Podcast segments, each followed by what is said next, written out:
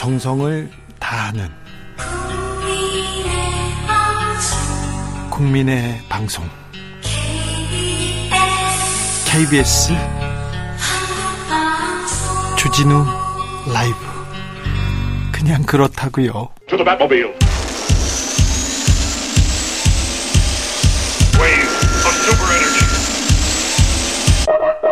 주 기자의 1분 킬러 문항을 배제하고 변별력을 강화하겠다. 이것은 소리 없는 아우성. 자사고 외교 존치하고 사교육비 줄이겠다. 나는 아직 기다리고 있을 테요. 찬란한 슬픔의 봄을. 윤석열 대통령은 조국 수산 입시 전문가. 남들은 자유를 사랑한다지만은 나는 복종을 좋아하여요. 수능에 많이 나오는 시들 제가 한번 읽어봤습니다. 주기자의 1분이었습니다. 사이먼 앤 가펑클 침묵의 소리.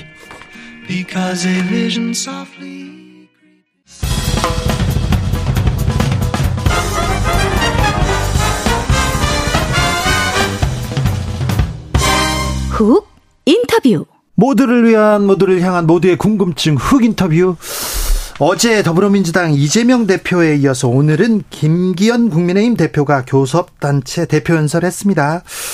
음, 여러분께서는 어떤 얘기가 그 기억에 남습니까?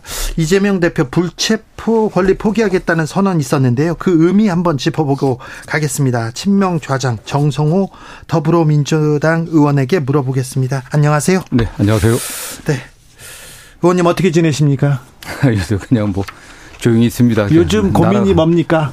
뭐 나라가 어렵지 않습니까? 사실은 네. 게뭐 대통령께서 국민들을 안심시키는 게 아니라 점점 더 불안하게 만들고 있습니다. 네. 지금 최근에 뭐 수능 관련한 발언도 보시고 네. 외국 나가는 것도 굉장히 걱정이 많이 됩니다. 또 아유. 국익을 위해서 나가셔야 되는데 네. 또다 퍼주고 오는 게 아닌지 늘 뭐, 뭐 정말 잠이 안 올 지경입니다.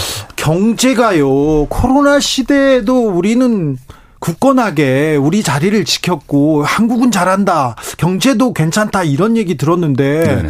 지금은 걱정입니다. 일본보다 경제 성장률이 절반밖에 안 된다고 하고요. 네네. 내년엔 더 어렵다고 하는데 여기에 대한 경제에 대한 얘기, 민생에 대한 얘기를 정치권에서 안 해줘 가지고요. 국민들 좀 불안합니다. 사실 뭐 경제, 민생 경제를 책임질 일차적 책임은 대통령과 정부에 있는 거 아니겠습니까? 네. 아, 예산을 편성하고 집행하는 게 정부의 역할 아니겠습니까? 네. 그러면서 지금 뭐 이재명 대표가 당대표 연설에서 연설에 이야기한 것처럼 대통령이 민생 많이 포기하신 것 같아요. 경제 포기한 것 같습니다. 지금 국제기구에서도 지금 뭐 그 각국의 경제 성장률을 했을 때 다 조금씩 올라가고 있는데 우리만 한국만 떨어지고 있습니다 지금. 아이고 걱정입니다. 얼마나 심각합니까? 네. 이런 상황에서 우리 경제에 굉장히 그 중요한 위치에 있던 중국과의 관계는 점점 악화되고 있고요. 예, 예. 무역 수지가 괜히 흑자였다가 적자로 좀 돌아서고 있지 않습니까?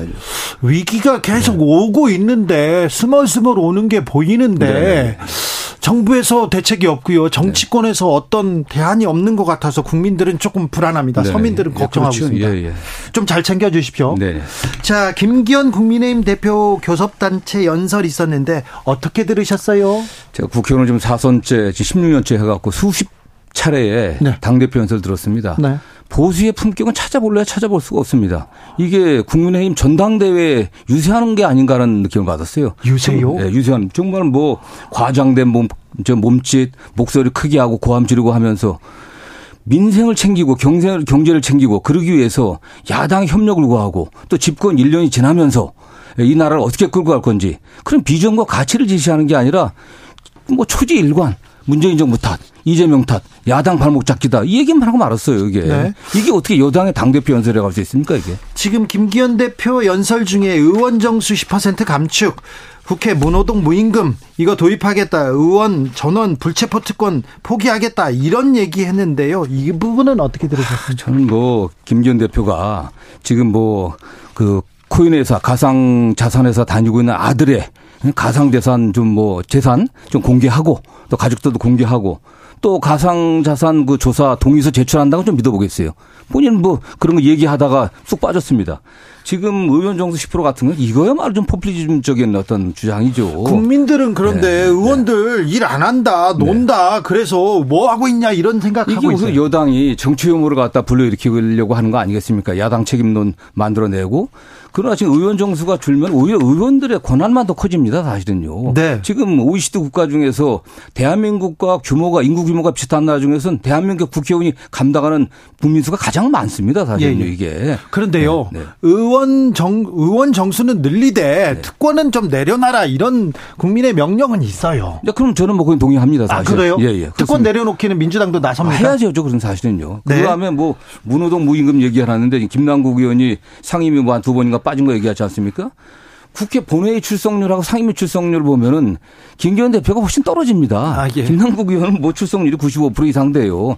이거 하려고 하면은 제대로 해야겠죠. 오히려 그 정치 양극화를 갖다 심화시키기 위해서 어, 좀 필요한 어? 아시 네. 정치 양극화를 갖다 극복하기 필요한 선거제도 개혁에 관해서 전 얘기도 안 하고 있습니다. 사실은요. 네. 지금 국민들을 더 분열시키는 거고 그다음 불체포 특권 포기 서약 얘기를 했는데 정말 진정성이 있다고 얘기를 하면은 좋습니다.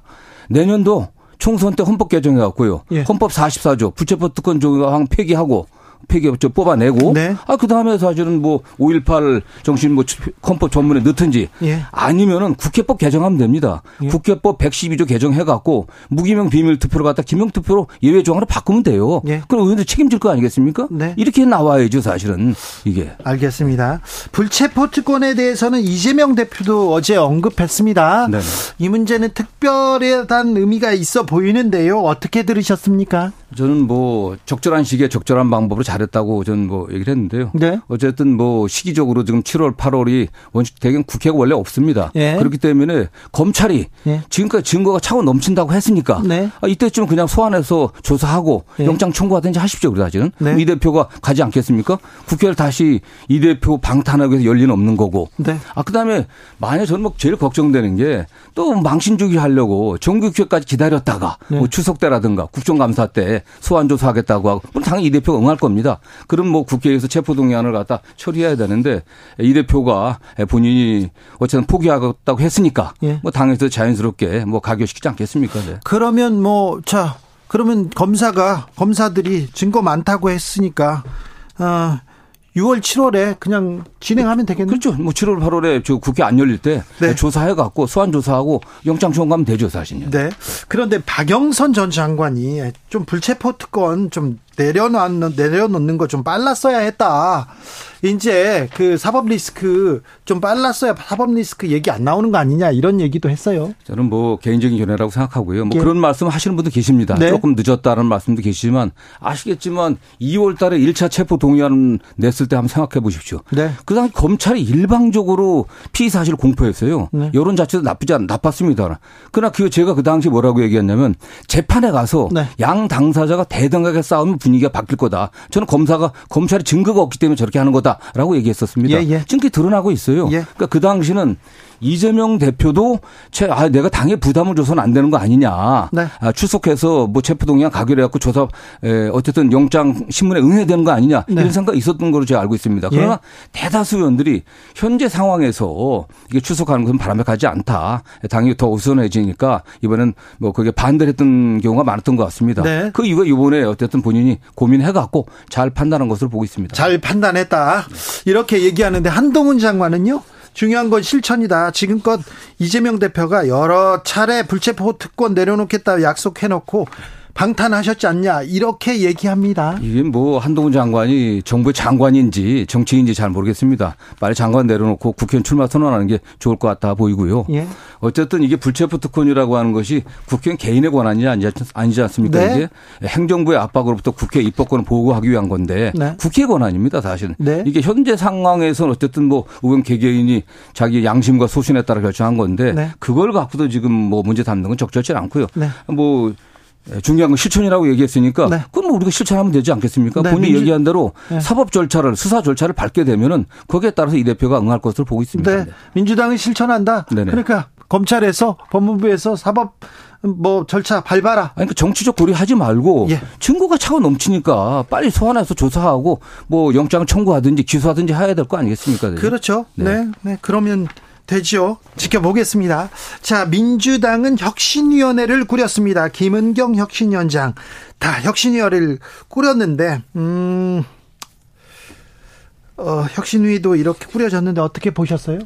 어, 저는 뭐 처음에 좀 약간의 좀 혼선이 있지 않았습니까? 이내경 이사장, 네. 혁신위원장 때문에 좀 문제가 생겼는데 네. 저는 뭐 굉장히 좋은 분이 오셨다고 저는 생각하고 있습니다. 네. 굉장히 소신이 있고 예. 원칙과 원칙도 있고 예. 또 소통 능력도 뛰어나다고 하니까 네. 예, 저는 뭐 잘 하리라고 믿습니다. 사실. 네. 네. 잘 아세요? 개인적으로는 잘 모릅니다. 그러니까 네. 저는 뭐 이분을 관련 관련해 갖고 네. 뭐 친명이 아니야 얘기를 하는데 본인 말씀은 안 맞다. 친명도 친 비명도 아니고 예. 뭐 친문도 비문도 아니고 제가 정치권과는 그런 거리가 있었던 것 같습니다. 혁신위원들 이렇게 면면에 이렇게 나오는 분들이 있는데 네. 민주당과 그리 가까운 사람들이 아닌데 이런 분들도 많습니다. 뭐 그런 분도 계시고 또 일부에서는 뭐 예, 이재명 대표 가깝지 않냐고 얘기하는데 네? 기본적으로 는 전적 민주당의 정체성을 이해하고 네? 민주당의 좀 우호적인 분들은 아니시겠습니까 사실은 예? 대선 때문에 이런저런 이유로 뭐 어, 그러한 이유로 또 뭐 이거 이름을 좀 넣었던 분도 계시지만은 네. 뭐 캠프에서 적극적으로 그렇게 했던 분들은 아닌 것 같습니다. 예. 그런데 혁신위가 꾸려질 만큼 민주당도 위기입니다. 네. 이제 혁신위가 좀 잘해야 됩니다. 네. 민주당도 잘해야 됩니다. 맞습니다. 네. 네. 네. 잘할까요? 저는 뭐 어쨌든 당 대표가 네. 아, 혁신위에 전권을 부여 어? 부여하고 네. 또 혁신위의 어떻든 혁신의 어떤 결과를 결과물들을 존중하겠다고 말씀하셨으니까 네. 그게 가장 중요한 것 같습니다. 그렇죠. 네, 네. 어, 사실 대통령의 수능 발언 이 없었으면 네. 계속해서 민주당 리스크로 민주당 얘기를 해야 될 수도 있었어요. 네, 네. 그렇잖아요. 네네. 돈봉투 사건도 그렇고 코인 논란도 그렇고 어, 깔끔하게 정리되지 않은 상태에서 계속 이렇게 논란이 됐는데 그나마 지금 수능 발언 때문에 지금 뉴스가 아, 옮겨간 겁니다. 아, 저는 뭐 어쨌든 그, 뭐 그런 측면에서는 네. 대통령께서 민주당을 뭐 도와주신 측면이 있겠지만은 지금 우리 국민들의 교육열이 세계 최고 수준 아니겠습니까? 아, 그렇죠. 이런 상황에서 국민들에게 엄청난 혼란 을 야기하는 그런 말씀을 하신 거는 매우 잘못된 거 아니겠습니까, 사실요. 네. 네. 자, 국민의힘 뭐 민 저 윤석열 대통령 잘 못한다 민주당도 밉다 이런 사람들이 많았습니다. 네. 그래서 총선 앞두고는 신당이 출범한다더라 이런 얘기가 나옵니다. 그런데 신당이 파괴력을 가질 수 있을까 여러 사람들이 뭐 별로 그 별로 뭐 뭐라고 해야 되나요? 그렇지는 않을 거다 얘기하는데 또 조금 상황이 달라집니다. 조국 신당이라면 이건 달라진다 이런 얘기가 나오는데 어찌 네네. 생각하세요? 저는 모르겠습니다. 지금 뭐 조국 전 장관의 네. 어떤 출마설 또 신당설이 계속 이렇게 운도 논란이 되는데 네. 저는 뭐 조국 전 장관이 현명하게 판단할 거라고 생각하고 있습니다. 네. 일단은 개인적으로는 네. 최근에 그 뭐 서울대에서 징계해갖고 파면 네. 처분하지 않았습니까? 네. 거기에 대해서도 또 이신청하고 또 행정소송 제기될 문제도 있고 또 주민 그 따님 관련된 문제도 있고 네. 일단 본인의 형사 재판이 곧 항소심에도 시작될 거 아니겠습니까? 네. 좀더 여기에 제가 늘 여러 번 말씀드렸지만 집중해갖고 에, 거기 좀 좋은 결과를 만들었으면 좋겠어요. 좀 억울한 측면도 상당히 많이 있거든 저희가 보기에도 네. 너무 과도했고 네. 그런 측면에 집중했으면 좋겠고 조 장관이 뭐 다니시면서 강연하고 지인들 만나고 또 전직 대통령 문 대통령 만나는 것 같은 경우는 원래 조 장관이 늘 그렇게 해왔던 일들입니다. 네. 본인 강연 많이 하고 또 예. 책도 쓰고 또 지인들 만나서 이야기했지 않습니까? 또 그런 역할들을 너무 이렇게 에, 과대 해석해 갖고 조 장관이 뭐 출마한다 또 신당을 만들어낸다 이렇게 해석하는 것은 적절치 않다고 보고 있고요. 그래요? 네네. 뭐 네. 뭐 구체적인 움직임은 없는 것으로 알고 있습니다. 네.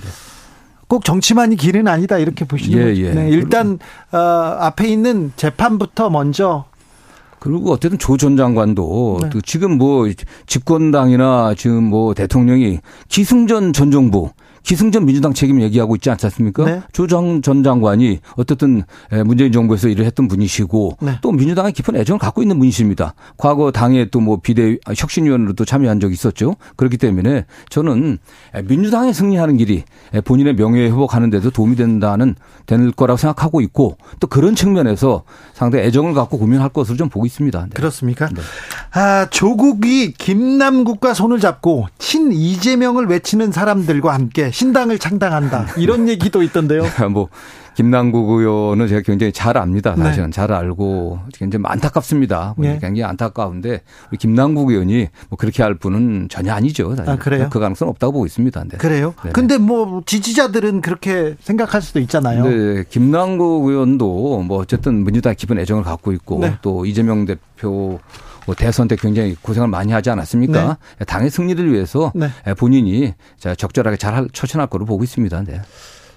저기 의원님 개인적으로 네. 하나만 물어보겠습니다. 네네. 조국 전 장관이 민주당에서 공천받을 가능성이 있습니까? 저는 뭐 그건 없다고 보고 있습니다. 네.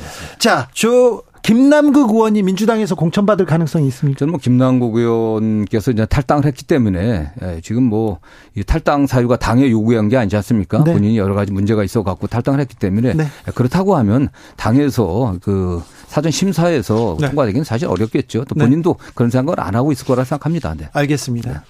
우병우 그다음에 최경환 그리고 안종범까지 어, 박근혜 정부의 핵심 인사들이 네. 국정농단 농단 때 이름 나오던 분들이 지금 다 총선 얘기를 하고 있습니다. 이 부분은 어떻게 보십니까? 아, 모르겠습니다. 그건 뭐 그 여당의 문제이기 때문에 이제 그분들의 거취에 관련해서 제가 얘기하는 건 적절치 않지만 네. 다만 그분들이 지금 출마하려고 하는 지역들이 되게 영남 지역 아니겠습니까? 그렇네요. 영남 지역이고 예. 박근혜 대통령의 영향력이 일정 정도 있는 분 지역 아니겠습니까? 네. 그리고 그런 지역에서 뭐 우소속으로 나온다고 하면 네. 예, 상당 뭐 경쟁력이 있을 것으로 보고 있고요. 네. 또 본. 본인들의 명예 회복을 위해서 또 더 나아가서 뭐 박근혜 대통령의 명예 회복을 위해서 뭐 출마할 가능성이 높지 않겠습니까? 네. 네. 자, 그런데요. 윤석열 대통령이 어떤 문제를 이슈를 던지면요 민주당이 반대하고 또 민주당이 하던 일 그리고 윤 정부가 하던 일은 다 저 지금 윤석열 정부에서 뒤집고 이렇게 반대로 가는 이런 모습을 보입니다. 네. 그래서 이렇게 정치가 양극화 쫙 갈라진 상태가 이렇게 계속되면요 국민들 서민들은 피해를 일단 봅니다. 네, 그렇습니다. 그런데 네. 이 구도로 내년 총선을 치를 것 같습니다. 네네. 국민의힘은 그렇게 생각하는 것 같아요. 그렇죠. 네네. 네, 그렇죠. 네 그러면 누구한테 유리합니까? 아, 저는 뭐 국민들이 윤 대통령 지금 당선 취임 이후 1년 동안 도대체 한 게 뭐 있겠습니까? 제가 보기엔 정치 보복성 또는 뭐 정적 제거용 수사 이재명 당대표 수사하고 관련자 수사한 거 외에는 한 게 없어요. 기억나는 게 뭐가 있겠습니까? 민생을 위해서 어떤 정책을 제시했습니까? 또 경제를 위해서 경제를 살리기 위해서 뭘 한 게 없거든요. 그런 거에 대해서 여당이 그런데 그게 안된 게 다 문재인 정부 책임이다. 그때 원인이 그때 생긴 거다. 이재명의 민주당이 발목 잡아서이다. 이렇게 해서 야당 심판론으로 가겠다는 거 아니겠습니까? 네. 저는 국민들이 1년 동안 지켜봤기 때문에 아 이제 이 정부로 4년 더 간다고 하는 것은 불행한 일이다. 라는 생각을 할 거로 보고 있습니다. 그래요? 예, 예. 네. 그런데 국민들이 그렇게 불행하다고 생각하는데 왜 민주당은 이렇게 미움받을까요? 아, 저는 뭐 꼭 미움받는다고 생각하지 않습니다. 지금 음. 대선에 패배한 정당이 네. 지금 대선에 승리한 정당과 뭐 지지율 차이가 별로 없지 않습니까? 우리가 네. 앞서는 경우도 많이 있었고요. 사실 네. 그다음에 지금 윤석열 대통령의 엎치락뒤치락 지지, 를 한번 보시면 네. 예, 정말 매우 잘못한다는 비율이 굉장히 높습니다. 사실은. 네. 그렇기 때문에 지금 어쨌든 국민들이 이재명 대표가 0.77% 사이로 패배했는데 네. 정말 안타깝구나. 아, 이재명이었으면 좀 낫지 않았을까 하는 이런 기대도 하는 것 같습니다. 그렇습니까? 네. 어, 자, 이재명 대표 어제 어, 대표 연설을 했는데 네. 정책도 내놓았어요. 네. 비전도 좀 내놓았는데 네. 네. 불체포 특권 내려놓겠다 여기에 또 가려가지고 기사는 네. 많이 안 됐습니다. 네. 그리고요, 근데 비전보다는 어, 정권 비판에만 나를 세웠다 이런 얘기도 좀 있어요. 네. 왜 민주당의 비전은 보이지 않을까요? 왜 이재명의 정책은 보이지 않을까요? 저는 제가 이재명 이제 실력을 발휘할 때라고 좀 얘기를 하고 있습니다. 네. 지난 예, 문 윤석열 대통령 취임 이후에 지난 1년 동안은 네. 이재명 잡는데 모든 뭐 국가 권력이 총동원 됐지 않습니까 사실은 그렇기 때문에 소위 말하면 뭐 검찰 리스크인지 사법 리스크인지 뭐 표현하기 다르겠지만 어쨌든 그러한 문제 때문에 당도 좀 내부적으로 좀 시끄러웠고 예, 본인이 네. 어쨌든 여러 가지 정책들 을 제시했지만은 그걸 발휘하실 기회가 별로 없었거든요. 네. 근데 어제 본인 불체포 불체포 특권 포기하면서 뭐 당의 어떤 여러 가지 분란의 소지도 많이 줄어들었거든요. 네. 어제 본인이 국민들이 기본적 삶이 기본적 생존권이 보장되는 기본 사회로 나가야 된다. 뭐 그런 말씀도 하셨고요. 네. 그런 면에서 구체적 정책들을 이제부터 우리가 다수당으로서 좀 적극 추진하려고 하는 그런 기반들은 만들어졌다고 보고 있습니다. 네. 이제부터입니다. 네. 불체포 특권을 이렇게 포기하겠다 이렇기 때문에 사법 리스크도 줄어들고 이제는 아, 이재명의 정책 비전이 보일까요? 전 그렇게 생각합니다. 네. 그래요? 예, 예. 혹시 검찰에서 네. 영장초 또 청구하고 또 이또 사법 리스크의 이 혼란 속으로 파고들고 그러진 아, 않겠죠. 아, 검찰은 저는 뭐 그렇게 할 거라고 보고 있습니다. 그래요? 지금까지 1년 동안 그렇게 해오지 않았습니다. 네. 사실은 그렇기 때문에 저는 뭐 그 부분에 관련해서 물론 최종적인 구속 여부야 뭐 네. 법원에서 판단하는 문제지만은 네. 이미 일치나 1년 동안에 이재명 핵심 참모이고 네. 이재명 관련된 사건에서 결정적 역할을 해왔다고 얘기하고 있는 김용이나 정진상 재판의 과정을 보면 나오지 않습니까? 네. 처음에는 100%뭐 유죄였다가 지금 그 차고 많던 증거가 아 유동규의 증언 진술 외에는 아무것도 없었거든요. 유동규의 네. 진술이 매우 흔들리고 있습니다. 매우 흔들리고 있습니다, 사실요. 그 다음에 예. 하루에 뭐 대여섯 시간씩 재판하는데 유동규가 증언한 것 중에서도 뭐 보수 언론에서도 보도할 게 없는 거예요, 사실은요. 그 진술들이 다 그 신빙성이 탄핵당하고 있기 때문에 네. 저는 그런 그런 면에서 아, 저는 뭐 다시 검찰이 예, 구속 그 무리한 구속을 하지는 않을 거라 저는 생각하는데 네. 모르죠 사실은 뭐 또 정규직까지 끌다가 네. 뭐 추석 때라든가 또는 아니면 뭐또 어? 국정감사할 때 네. 국면 전환하기 위해서 망신 주경이라도 뭐 소환하고 네. 할 가능성도 있다고 보고 있습니다. 추경은 필요합니까? 저는 필요하다고 보고 있습니다. 사실. 그래요? 네. 추경은 필요하다. 그런데 왜 추경은 추경호 부총리가 절대 반대하고 있던데요? 지금 뭐 에, 오늘 그러니까 저 우리 김기현 대표도 네. 그당 대표 연설에서 네. 뭐 재정 그 적자가 네. 국가 채무가 대폭 늘었다고 하는데 네. 사실 지난 몇 년간 국가 상황이 어땠습니까? 그래도 우리나라의 스스로의 평가가 아니라 국제 기구라든가 네. 외국의 평가가 대한민국이 그래도 코로나를 잘 극복했다. 네. 그동안 그래도 어느 나라보다 선방했다고 얘기하지 않습니까? 그렇죠. 재정이 역할을 했던 거예요. 그때 국민이 어렵고 국가가 어려울 때 그 재정이 사실 역할을 해야 되는 거 아니겠습니까? 아직까지 우리나라 예, 예. 국가 채무는 외국에 비해 높은 편이 아닙니다. 네 네. 근데 지금 굉장히 어렵잖아요, 사실. 경제 네. 성장도 떨어지고 있고. 네. 그다음 국민들이 여러 가지 뭐 어떤 어려운 사정 이자 문제, 특히 이자 문제, 가계부채 이자 문제 굉장히 심각합니다. 네. 이런 문제도 있고 그다음에 뭐 한전의 어떻든 뭐 전기세 인상 문제도 있기 때문에 이런 측면에서 네. 국민의 생활을 국가가 좀 보장해 줘야죠, 사실요. 아, 네. 특별들이 서민의 삶은 조금 이렇게 국가가 나서서 복지망을 좀 촘촘히 만들어줬으면 그게 국가 역할 아니겠습니까, 사실. 예. 네. 저기 친명의 좌장이셔서 좀 물어볼게요. 아니, 좌장은 아닙니다. 아, 좌장은 아니고요. 네. 말씀드리는 알겠습니다. 네. 네. 그런데요. 비, 명하고 친명하고 이렇게 갈등이 큽니까? 모르겠습니다. 제가 그 뭐 어제 아침에도 그 중진들 모임이 있었거든요. 네. 중진들 대부분이 나왔는데 대부분의 중진 의원들이 생각이 비슷합니다. 네. 에, 현재로서는 이재명 당대표 중심으로 단합해갖고 가야 되는 거 아니냐. 네. 현재 상황은 예. 거기에 공감대를 갖고 있고요. 지금 비명이라고 하지만 사실은 뭐몇분안 되는 분들의 개인적 견해를 갖다가 네. 언론이 확대 재생산해서 그런 거지 그렇게 갈등 심하지는 않습니다. 당내에서 네. 큰 잡음이 흘러나오고 그러지는 않죠. 그렇지 않습니다. 지금 네. 이낙연 전 대표가 뭐 한국 그 다시 돌아온다고 해서 민주당이 요동치고 그러진 않죠. 그렇지 않습니다. 그 이낙연 대표도 어쨌든 문재인 정부의 그 초대 총리로서 또 상당히 역할을 했던 분이시고 또 네. 대선에 나왔던 분 아니겠습니까? 네. 호남 출신이고 어느 누구보다도 민주당에 대한 애정이 깊으신 분입니다. 네. 사실은. 그렇기 때문에 그또 당의 또 가장 큰 어른이시고 네. 오셔갖고서 또 여론을 잘 파악하실 거 아니겠습니까? 그래서 네. 당의 단합 음? 또 어떤 내년 총선의 승리 네. 이런 측면에서 고민하시지 네. 에, 그렇게 뭐 일부에 생각하는 것처럼 비명계의 무슨 뭐 어? 어쨌든 중심이 돼 갖고 역할을 할 거다. 그럴 가능성은 전 전혀 없다고 보고 있습니다. 알겠습니다. 리얼미터가 미디어 출연분 의뢰로 지난 10일에서 16일까지 닷새간 조사했습니다. 윤 대통령 국정 수행 어떤가 물어보면 긍정 평가는 38.7%, 부정 평가는 58.0%로 집계됐습니다. 부정 평가가 58%입니다. 하지만 민주당의 지지율은 훨씬 떨어집니다. 아, 이, 그, 민주당의 지지율, 그리고 이재명 대표의 지도력을 조금 올리는 그런 모습을 보여야 할 텐데. 네, 그렇습니다. 네.